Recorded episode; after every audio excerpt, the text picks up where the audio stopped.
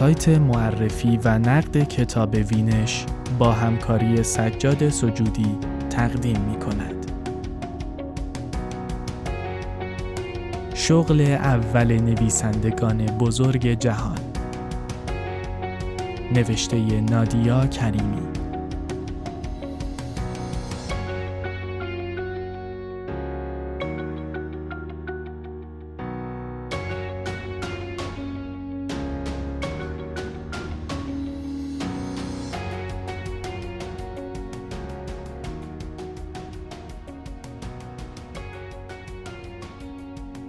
قبل از نویسنده شدن چه کاره بودند؟ بسیاری از بزرگان ادبیات، داستان نویسان و شاعران پیش از نویسنده شدن و بعضا حین و پس از نویسنده شدن مشاغلی داشتند که در ظاهر فاصله بسیاری با کار نویسندگی دارد. از کار به عنوان دستیار داروساز گرفته تا کار روی قایق و کشتی تفریحی و کار در کافی شاپ و راهنمای تور و مطالعه روی پروانه ها. اما گاه در زندگی ادبی آینده این نویسندگان نقشی انکار ناپذیر داشتند. این مشاغل تجربیاتی به این نویسندگان دادند که نویسنده که همواره در کتابخانه نشسته باشد هرگز به آنها دست پیدا نمی کند.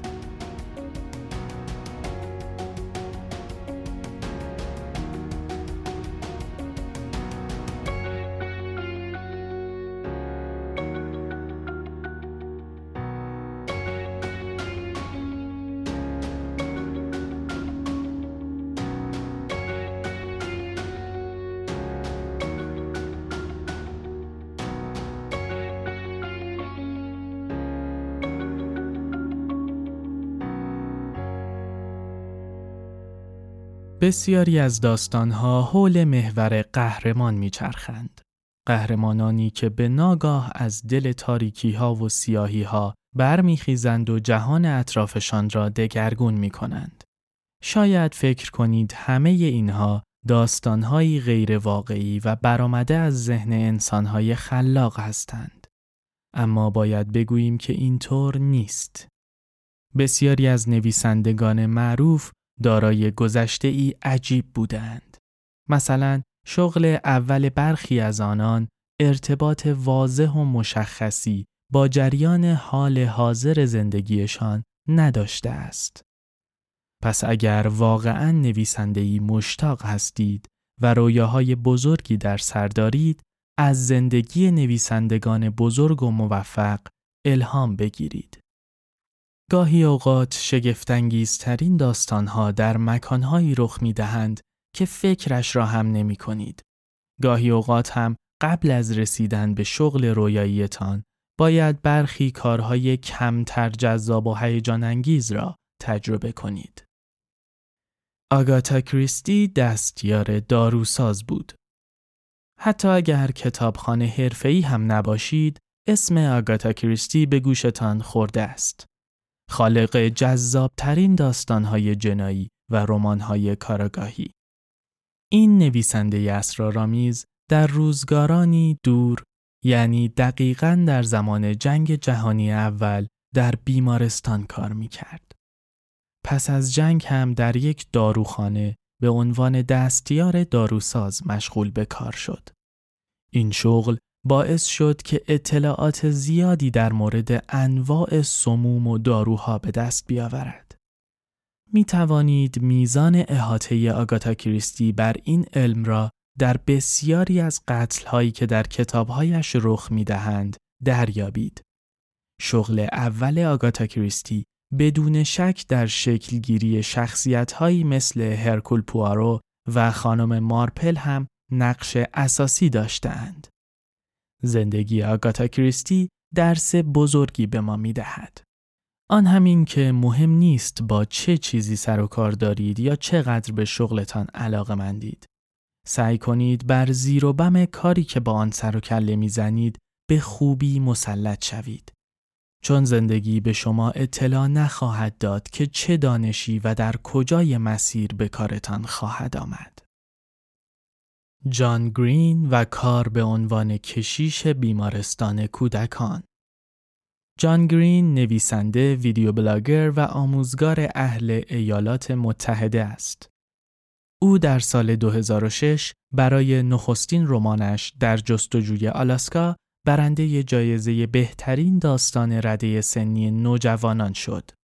اما این نویسنده را در ایران با یکی از پر آوازه ترین رمانهایش می رمانی که چندین و چند بار و با عناوین مختلف به فارسی ترجمه شده است. از خطای ستارگان بخت ما با ترجمه میلاد بابا نژاد و اله مرادی تا اشتباه در ستاره های بخت ما با ترجمه مهرداد بازیاری و ستارگان بخت ما مقصرند با ترجمه غزاله جعفر نژاد. البته اینها فقط عناوینی هستند که تا روز نگارش این مقاله منتشر شده اند. به هر حال جان گرین پس از فارغ تحصیلی از دانشگاه حدود پنج ماه در بیمارستانی مخصوص به اطفال و کودکان کار کرد. البته به عنوان یک دینیار یا همان کشیش. همزمان با این کار در دانشکده الهیات دانشگاه شیکاگو نیز ثبت نام کرد. اما هیچ وقت پایش را در کلاس های این رشته و آن دانشگاه نگذاشت. به جای این تجربیات روزهای حضور در بیمارستان اطفال را به همین کتابی که با سه عنوان به زبان فارسی برگردانده شده است تبدیل کرد. جی دی سالینجر مدیر فعالیت های تفریحی یک قایق لوکس بود. نام جی دی سالینجر با مشهورترین اثرش کتاب ناتور دشت در ذهن عاشقان ایرانی کتاب حک شده است. شغل اول او هیجان انگیز و جذاب بوده است. او به عنوان مدیر های تفریحی در یک کشتی مسافربری لوکس استخدام شد. در همین دوران بود که نخستین داستانش کمی شورش در برابر مدیسون را نوشت، اما انتشار آن به خاطر حمله به پرل هاربر به تعویق افتاد. در همین گیرودار بود که سلینجر به ارتش ایالات متحده احضار و به نورماندی فرستاده شد. در آنجا به صورت اتفاقی با همینگوی دیدار کرد و همین دیدار الهام بخش زمین ساز تمرکز سلینجر بر نویسندگی شد. جورج اورول یک افسر پلیس بود. جورج اورول در ایران با دو اثر مزرعه حیوانات و 1984 شناخته می شود. اما شغل اول این نویسنده افسانه ای هم نویسندگی نبود. در سال 1922 و در سن 19 سالگی جورج اورول برای کار به عنوان پلیس در تشکیلات استعماری انگلیس در هند ثبت نام کرد. این درخواست مورد موافقت قرار گرفت و او به عنوان نخستین حوزه خدمت به برمه منتقل شد. اما همه چیز مطابق با برنامه پیش نرفت. این پلیس جوان در برمه به تب دنگی مبتلا شد. حالش آنقدر رو به وخامت گذاشت که به ناچار و برای ادامه درمان به انگلستان اعزام شد. همین ماجرا باعث شد که اورول از پلیس امپراتوری استعفا دهد و به نویسندگی روی بیاورد. روزهای کار در برمه و خاطرات او از این شهر الهام بخش او برای نوشتن رمان روزهای برمه و مقاله شلیک به یک فیل بودند. ولادیمیر ناباکوف و تجربه موزهداری همانطور که احتمالاً می‌دانید ولادیمیر ناباکوف تا پیش از انتشار رمان و داستانهای کوتاه به زبان انگلیسی چندین اثر به زبان روسی یعنی زبان مادریش منتشر کرده بود. اما در دوران سیاه روسیه او و تمام اعضای خانوادهش به استثنای برادرش سرگئی مثل شماری دیگر از شهروندان روس گرفتار مصیبتی عظیم شدند و آن مصیبت چیزی نبود جز اسارت در بند یکی از اردوگاه های کار اجباری. در نهایت در سال 1940 میلادی ناباکوف توانست به ایالات متحده بگریزد. شغل اول زندگی جدیدش کار به عنوان سرپرست مجموعه پروانه ها در موزه جانورشناسی تطبیقی هاروارد بود. ناباکوف چندین اثر معتبر و گسترده در مورد پروانه ها نوشت. جالب است بدانید که هر سال تابستان همسرش او را در سرتاسر سر آمریکا میچرخاند تا بتواند نمونه های جدید برای مطالعه پیدا کند. چون ناباکوف هرگز رانندگی را یاد نگرفت.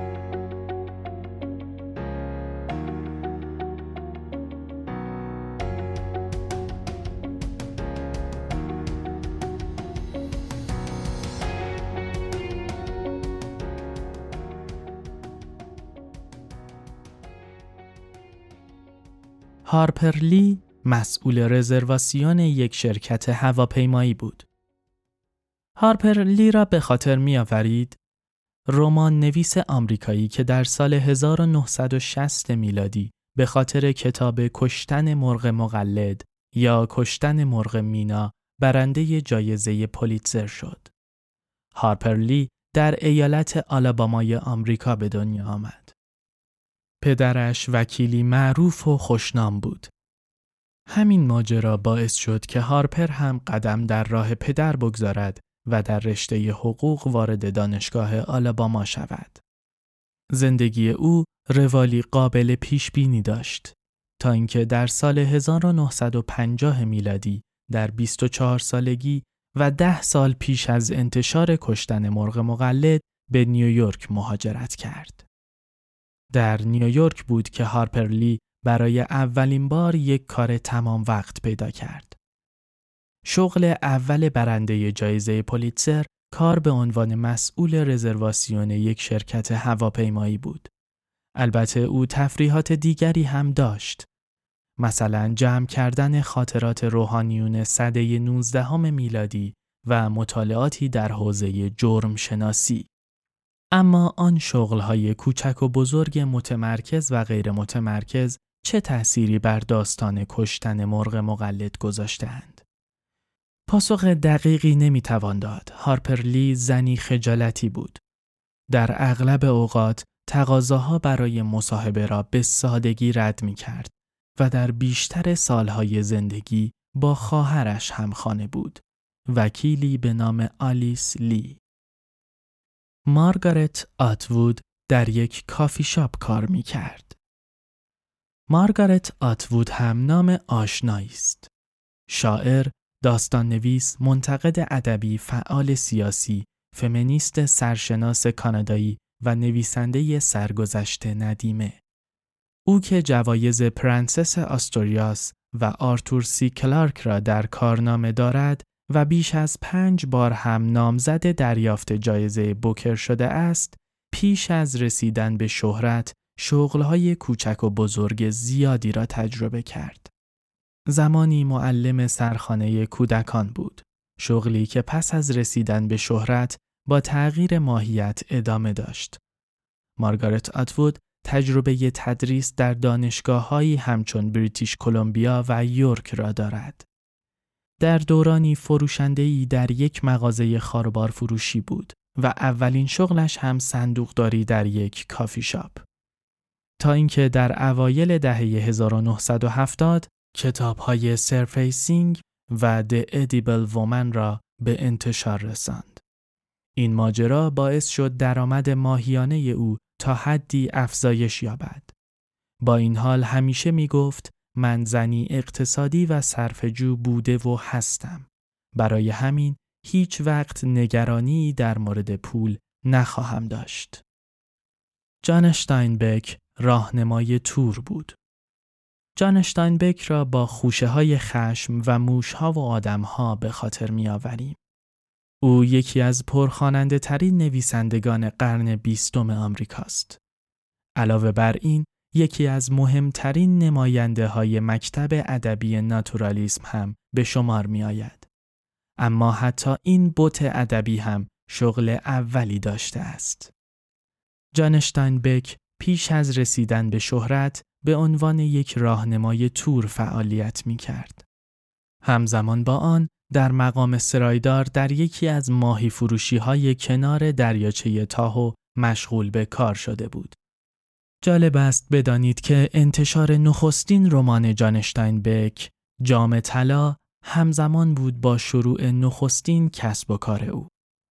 در سال 1929 جان و همسرش کارول یک کارگاه تولید مانکنهای گچی را به راه انداختند.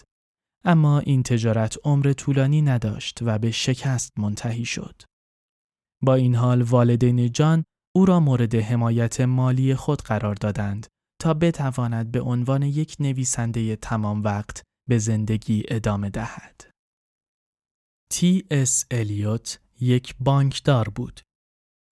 تی اس الیوت شاعر، نمایشنامه نویس، منتقد ادبی و ویراستار پرآوازه آمریکایی بریتانیایی است. او را به عنوان یکی از پیشتازان بزرگ جنبش نوسازی و مدرنیسم شعر غربی می‌شناسند.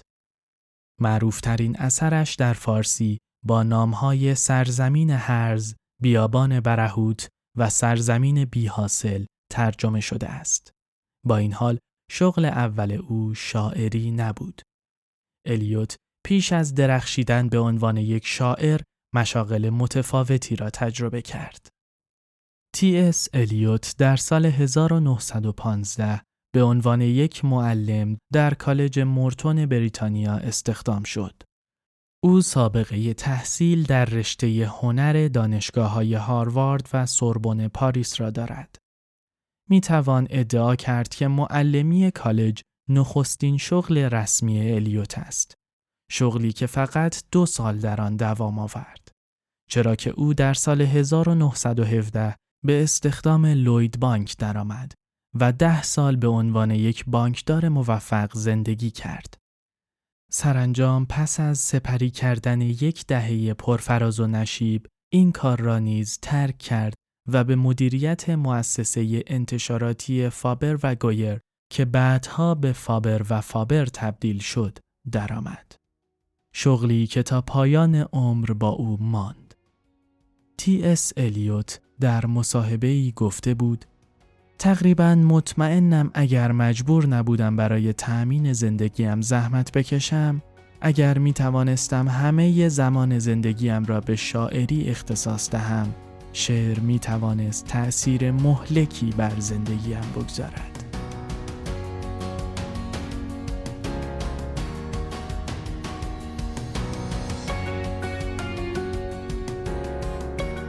شغل اول نویسندگان بزرگ جهان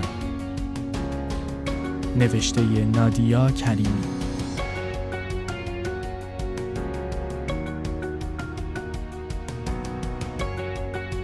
این مقاله و دهها نوشته و نقد دیگر درباره کتابهای کلاسیک و جدید انتشار را در سایت معرفی و نقد کتاب وینش بخوانید.